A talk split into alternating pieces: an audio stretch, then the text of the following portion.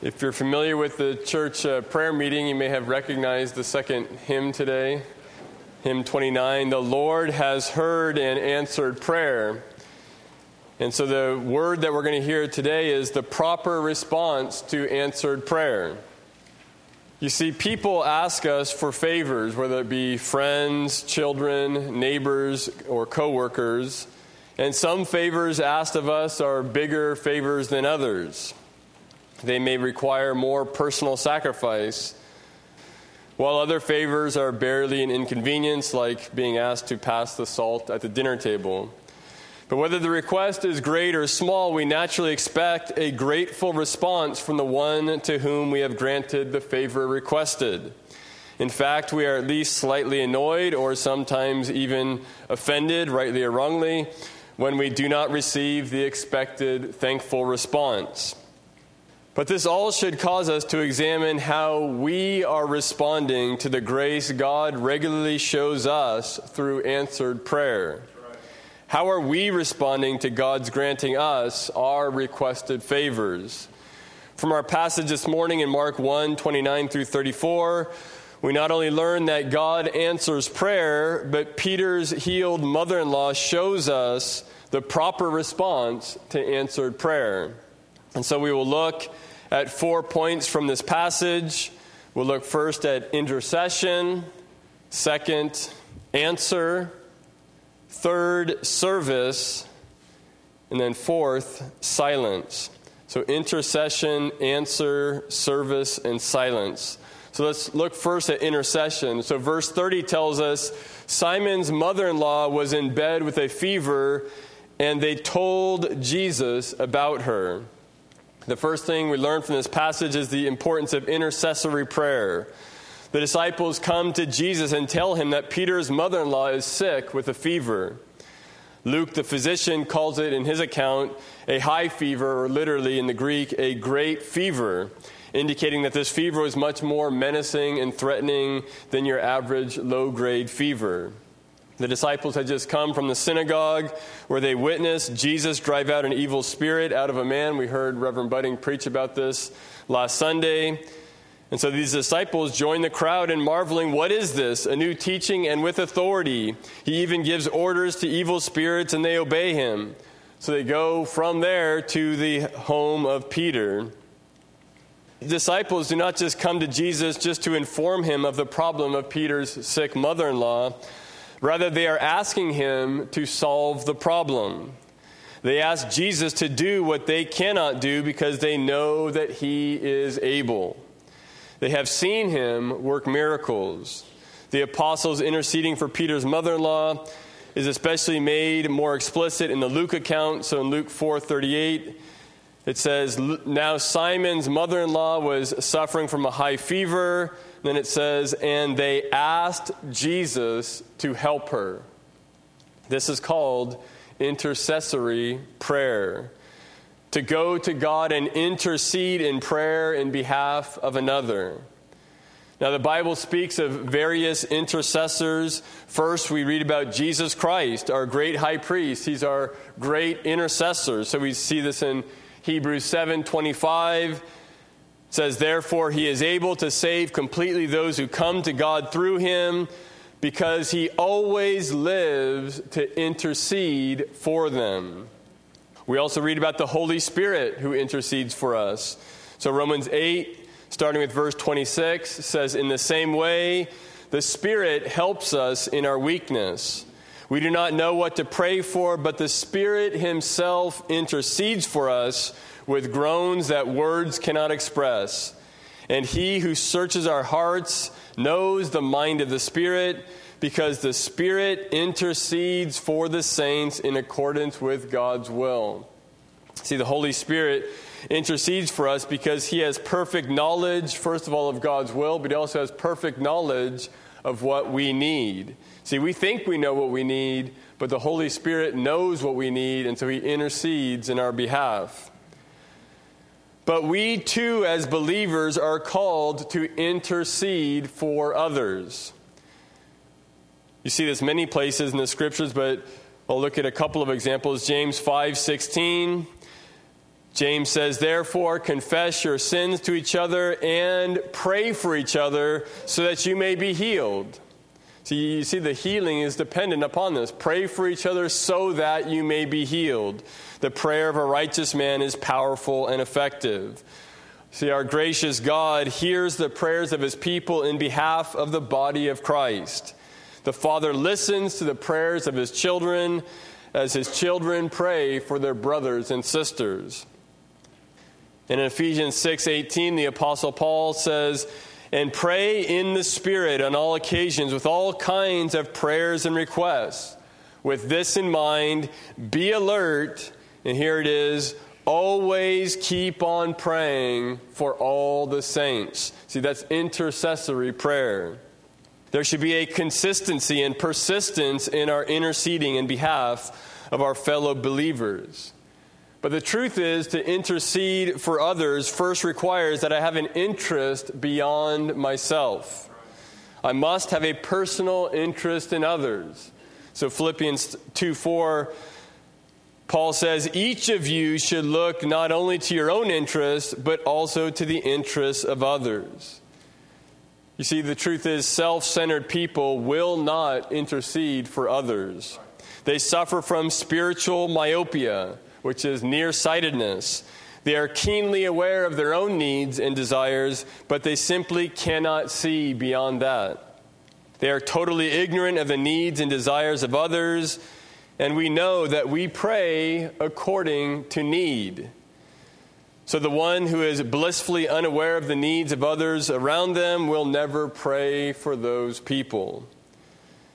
Paul commends Timothy his companion and fellow worker for not being like this, for not being self centered. In Philippians 2, starting with verse 20, he says, I have no one else like him, which tells you it's rare. I have no one else like him who takes a genuine interest in your welfare. For everyone looks out for his own interests, not for those of Jesus Christ. Now, if you listen to that, looks out for his own interests, not in those of Jesus Christ. What that's saying is the one not interested in others is simply not interested in what Christ is interested in. And so to pray for others, you have to first love them. Peter and the other disciples love Peter's mother in law. This is sympathetic love. They feel along with her pain. So they go to Jesus and they intercede for her. And one who is truly born of God, truly born again, will have an interest in others. After all, the first fruit of the Spirit is what? Love. See, if the Holy Spirit is in you, you will love. So the regenerate man who has this Spirit dwelling in him loves others and so regularly prays for them. Those who are truly born of God will have a burden for others. When one member of the body of Christ suffers, every other member suffers. We remember Epaphras in Colossians 4:12. He's a model of a faithful and earnest intercessor.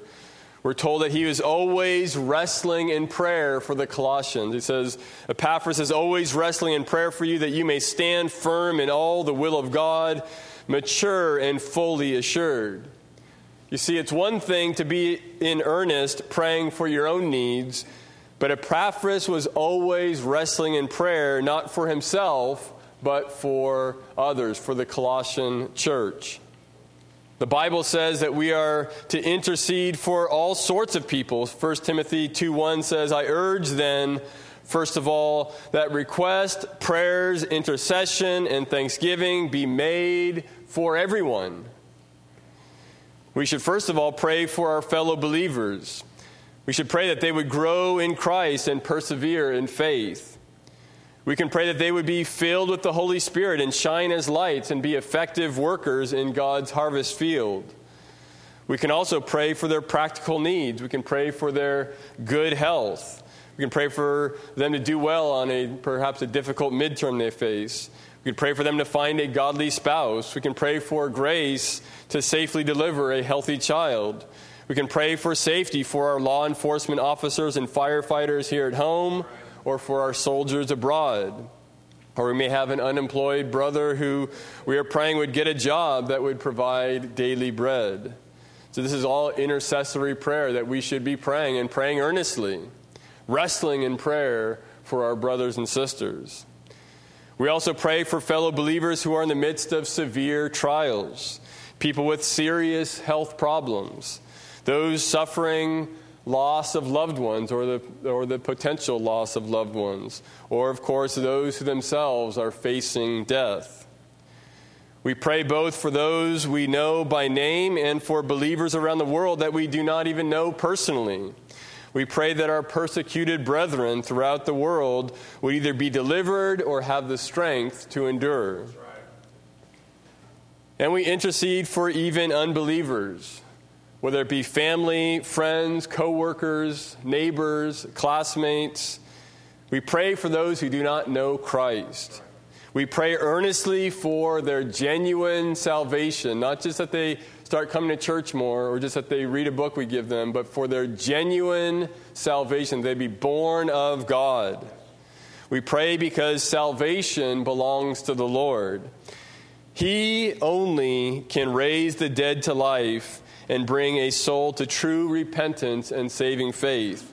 See, we cannot raise them and they certainly cannot raise themselves. So we go to our God, our mighty God. He's mighty to save, so we go to Him and pray for their salvation. And we also know that we are, have been, and will be helped by others who are praying for us. That's one of the great blessings in being a part of a covenant community. We have brothers and sisters who go to our God in prayer for us. Therefore, we should seek the prayers of God's people. The Apostle Paul repeatedly asked for prayer from others. So, one example of many is Ephesians 6, starting with verse 19. Paul says, Pray also for me. He's asking the Ephesian church, Pray for me, that whenever I open my mouth, words may be given me, so that I will fearlessly make known the mystery of the gospel for which I'm an ambassador in chains Pray that I may declare it fearlessly as I should. You see it many other times, but I'll give you a few examples to write down Colossians 4 3, 1 Thessalonians 5 25, 2 Thessalonians 3 1. All examples where you see the Apostle Paul asking the church to pray for him. And if the Apostle Paul needed the prayers of others, surely so do we. Finally, we pray for others for their good, but the truth is that we ourselves also benefit from praying for others. We will be blessed by God when we take an interest in others because that's what He's interested in. He's interested in something beyond you, right? So, Samuel Rutherford, the great uh, Puritan that we've been hearing about from our pastor recently, he said this about interceding for others and himself receiving blessing. He says, I seldom made an errand to God for another, but I got something for myself. See, he's going to God for an errand for another, and yet he's getting something for himself because God's blessing him as he's interceding for others. So, you know, the hymn says, Take it to the Lord in prayer. But let's not just take our needs to the Lord in prayer, but take to the Lord in prayer the needs of others, and always keep on praying for all the saints and for everyone. So the second point is the answer. You see in verse 31, so he went to her. Jesus went to Peter's mother in law, took her hand, and helped her up. The fever left her. We serve a mighty and gracious God who hears and answers the prayers of God's holy people. The great pastor C.H. Spurgeon said it this way He said, If there be anything under heaven that I'm as sure as as I am of the demonstrations of mathematics, it is the fact that God answers prayer. He has proved this to us over and over, personally and corporately. He does not always answer in the way and time that we want or expect, but he very often answers in a way that makes it unmistakable that the answer is from him. Knowing that God answers prayer ought to spur us on to pray, to pray more, to pray more earnestly, and to persevere in praying more earnestly. We can pray for someone all we want, but the real blessing, don't forget, is not the prayer, but it is the answer to the prayer. Yes, it is a blessing to have people pray for you, but the much greater blessing is that the one to whom they pray answers. Put another way, the miracle here is not that the disciples asked Jesus to heal Peter's mother in law. The miracle is that Jesus answered their prayer and healed her. In fact, the way this healing is described emphasizes the initiative of Jesus. The text says he went to her. Jesus is the moving force here. He comes to her. She does not come to him. This is a picture of the divine initiative of salvation. We are lost and helpless, dead in our transgressions and sins. Then, by his grace, God comes to us. We do not come to him.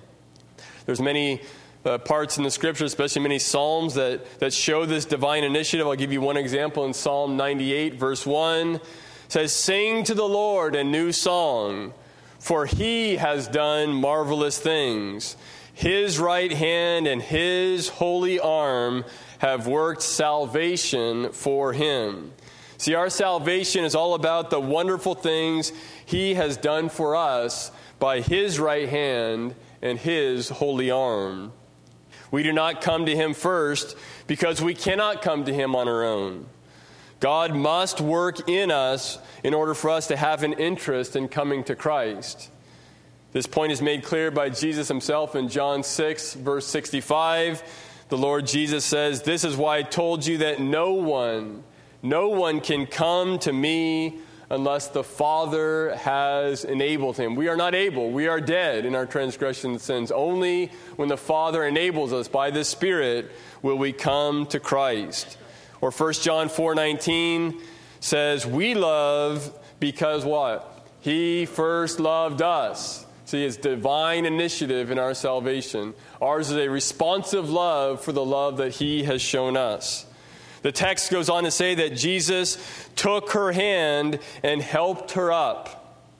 We see this throughout the Gospels. We see how Jesus reaches out and touches the sick. He is not standoffish. He does not help people and hold them at arm's length. And certainly, if Jesus does not hold people at arm's length, then neither should we. The picture of Jesus helping Peter's mother in law is a reflection of how God helps his people. The scriptures make clear that God is our helper. Deuteronomy 33 29 says, He is your shield and helper and your glorious sword. Or Psalm 118, verse 7 The Lord is with me. He is my helper. I will look in triumph on my enemies. We pray to God because we know that He hears us and He will help us in our times of need. If He is not a God who helps, then there simply is no reason to pray to Him. See, people talk a lot about the value of prayer just in kind of a psychological way, and and even if there's no God, it's just good for your, your mindset. If you pray, it's all false. If there is no God who answers your prayer, it's a waste of time for you to pray. But our God hears our prayers, so we pray to Him. Psalm 18, starting with verse 6, says, In my distress I called to the Lord, I cried to my God for help. From his temple, he heard my voice. My cry came before him into his ears. Then it says in verse 16 of Psalm 18, He reached down from on high and took hold of me. He drew me out of deep waters. See, our God answers prayer. Jesus is particularly helping Peter's mother in law by healing her of her fever. In this, we are reminded of God's grace and help especially in answering our many prayers for healing throughout our life. Think about how many times God has healed us. Psalm 30, verse 2 says, O Lord my God, I called to you for help, and you healed me. And you remember Psalm 103, verse 2, which says, Praise the Lord, O my soul, and forget not all his benefits, who forgives all your sins and heals all your diseases. See, we tend to fixate on our maladies. In fact, we sometimes make a list of them so we can go and share this blessing with others and tell us about all our problems. And we quickly forget our many blessings. And when we do this, we, we do a great affront to God. We should never forget the myriad of healing mercies that we have experienced. Everyone here has been sick before, and everybody here has been healed. Not only has He healed us from past sicknesses, but have you ever thought about how He has kept you from many diseases?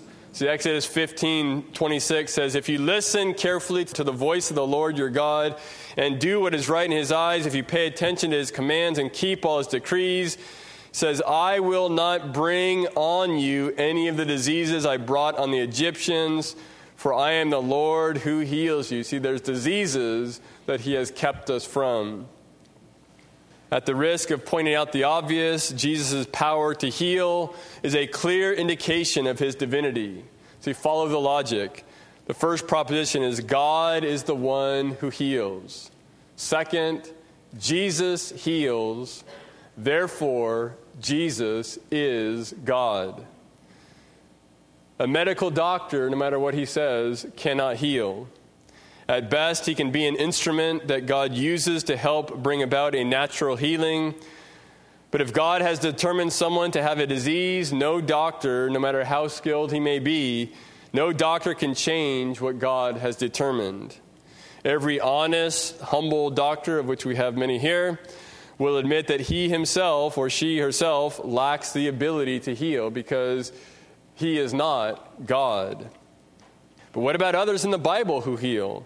Didn't Moses heal Miriam of leprosy? Didn't the disciples of Jesus heal the sick? No, it was God who brought about these healings through the intercessory prayers of these saints.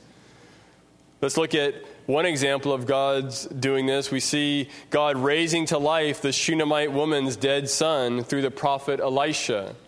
So in 2 Kings 4, starting with verse 32, we read When Elisha reached the house, there was the boy lying dead on his couch. He went in, shut the door on the two of them, and doesn't say, and then he raised the boy to life. It says, and he prayed to the Lord. And then the Lord brought the dead child back to life. Surely Elisha would have been horrified to hear someone declare that Elisha raised the Shunammite son from the dead. No, Elisha prayed and God raised but Jesus does not pray for God to heal Peter's mother in law. No, he does so himself. Jesus touches Peter's mother in law with his own divine hand. Jesus, being God in human flesh, has power to remove the woman's fever. And not only is he able, but he is willing. Praise the Lord. But when we approach God in prayer, we must do so with the faith that He hears and answers our prayers. He does not answer the prayers of the skeptic doubter who pretends to believe in Him. Jesus said in Matthew 21 22, If you believe, you will receive whatever you ask for in prayer. Or Luke 8, verse 50, Jesus says to Jairus, Don't be afraid, just believe, and she will be healed. So, the application of this point is do not believe in the power of prayer, right? I don't believe in the power of prayer. I believe in the power of the gracious God who hears and answers our prayer. Pray with an expectation to see God glorify Himself through answering your prayer. So, the third point is service. Verse 31 says, The fever left her and what'd she do? She began to wait on them. This here is the meat of what we want to say from this text. This is where, we, where Peter's mother in law demonstrates for us the title of the sermon, The Proper Response to Answered Prayer. We can learn a lot from the fact that once Peter's mother in law was healed, the first thing she did says she began to wait on them. Pastor once preached a sermon series on Romans 16 entitled Saved to Serve. That's the description of the Christian life. We are saved to serve. And that is what we see here in Peter's mother in law. Having been rescued by Christ from her disease, she sees it now as her duty to serve her healer, her redeemer, her savior. One commentator put it this way he said she used her renewed health for renewed service.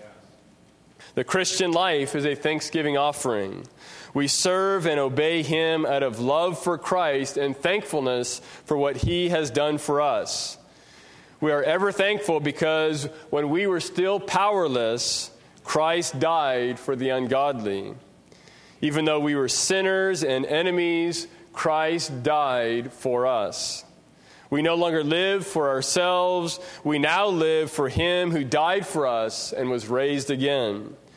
We are to serve Christ thankfully because it is by grace we have been saved through faith, and this is not of ourselves, it is the gift of God something we have freely received, not meritoriously achieved. Perhaps some encouraged Peter's healed mother in law to lay low for a while and recover.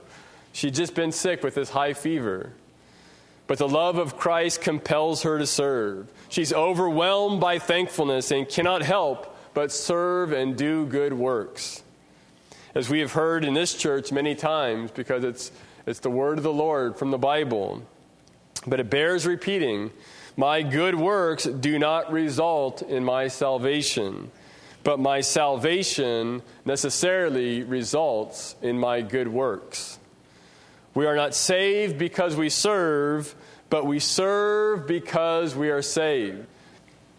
A faith without good works, a faith without obedience is not saving faith. A faith without deeds is dead. Too often, instead of serving, we take on a rancid, take care of me mentality. We look to be served rather than to serve. We look for what we can get rather than what we can give. We need, to, we need to not be like that guy at work who's always looking to use others for his advancement, never looking for how he can be helpful to advance others. We're not going to be like that child who loves the concept of sharing but whose view of sharing is to always be the one borrowing but never lending. But if we are unwilling servants, it is primarily because God has not changed our hearts. Take that to the bank. If we are not service oriented, if we're not interested in serving others, we're not born of God. We have not yet experienced what Peter's mother in law experienced. We have not been saved. Our soul has not yet been healed. The man who has been truly born again has a heart that has been set free to serve Christ and his people. Paul counted it to be a mighty privilege to be a servant of God. Paul gloried in being called a slave of Christ. In fact, he introduced himself as a slave of Christ, doulos tou Christu, in the first verse of Romans and Philippians and Titus. That's what he calls himself. That's my title. I'm a slave of Christ. Notice that Peter's mother in law not only serves Christ, who healed her, but she also serves the other disciples. Did you notice that? The text does not say she waited on him, the text says she waited on them. This is because Christ is united with his people. In order to serve him, you must also serve his people.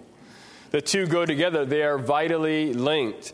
The church is the body of Christ. He is the head. If I'm going to serve the head, I'm going to serve the body.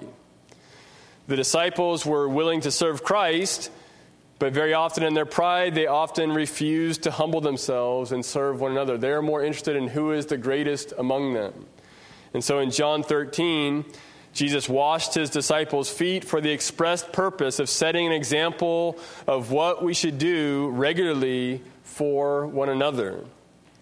You see, Christ was the model of service. That's why in Matthew 10 45, it says, For even the Son of Man did not come to be served, but to serve and to give his life as a ransom for many.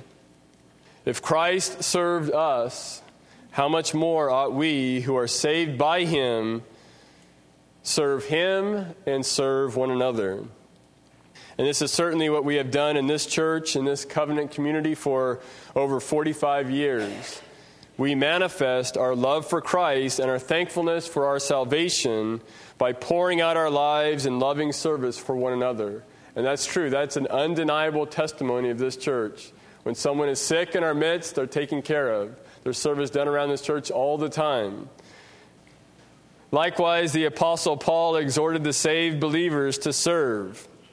See Galatians 5:13, Paul says, "You, my brothers, were called to be free, but do not use your freedom to indulge this sinful nature." See, uh, freedom is not freedom to sin. What's freedom for? He says, rather use that freedom to serve one another in love. You serve freely one another.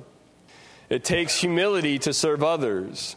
I only serve others when I put others before me. As Paul says in Philippians 2 3, do nothing out of selfish ambition or vain conceit, but in humility consider others better than yourselves. That's when you'll serve others, when you consider others better than yourself. And we should especially keep this truth in mind when God heals us physically. When we are sick and we're asking God to heal us, we should be prepared to answer his probing question to us. This is the question he has for us Why should I give you health? What will you use your health for? Why does God give us strength and health? So that we may serve him. Is that really what you are using your health and life for? That is why you are given life and health. So don't waste your life and health by serving yourself. Serve the one who gave you your health and life, and live for the one who died for you and was raised again. And the final point we'll see is silence. This is really from verses 32 through 34. But that last verse, verse 34, says, Jesus also drove out many demons, but he would not let the demons speak because they knew who he was. Jesus drove out many evil spirits, but he refused to allow them to reveal who he was. The parallel Luke account tells us more specifically what these demons were saying. So in Luke 4, verse 41, this is the, the parallel account. It says, Moreover, demons came out of many people. And what were the demons saying? They were shouting, You are the Son of God. But he rebuked them and would not allow them to speak because they knew he was the Christ. This demonstrates that the demons know exactly who Jesus is. They know that he's the Messiah. They know he's the eternal, only begotten Son of God.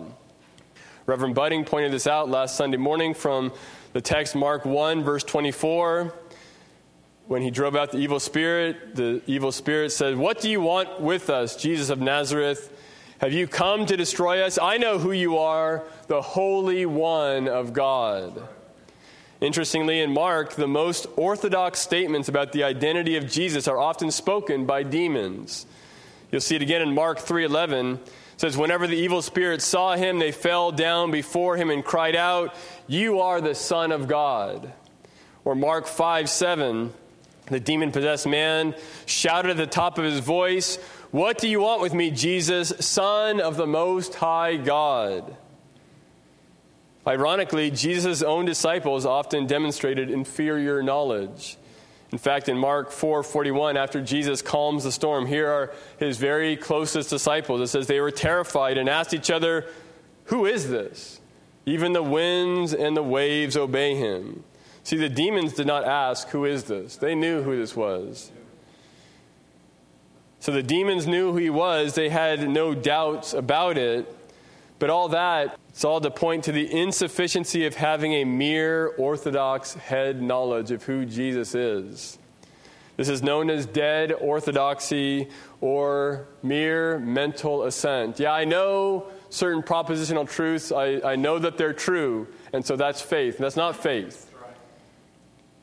It's not enough to be able to accurately identify who Jesus is. Even the devil can do that. We know from James 2:19 you believe that there is one God good, even the demons believe that and shudder. We must not just know who Jesus is, we must repent of our sins and surrender our whole lives to Jesus Christ. That is the essence of saving faith. The fact that Jesus orders the demons not to speak about who he is also shows that Jesus has complete authority over the devil. Jesus Christ is the sovereign Lord.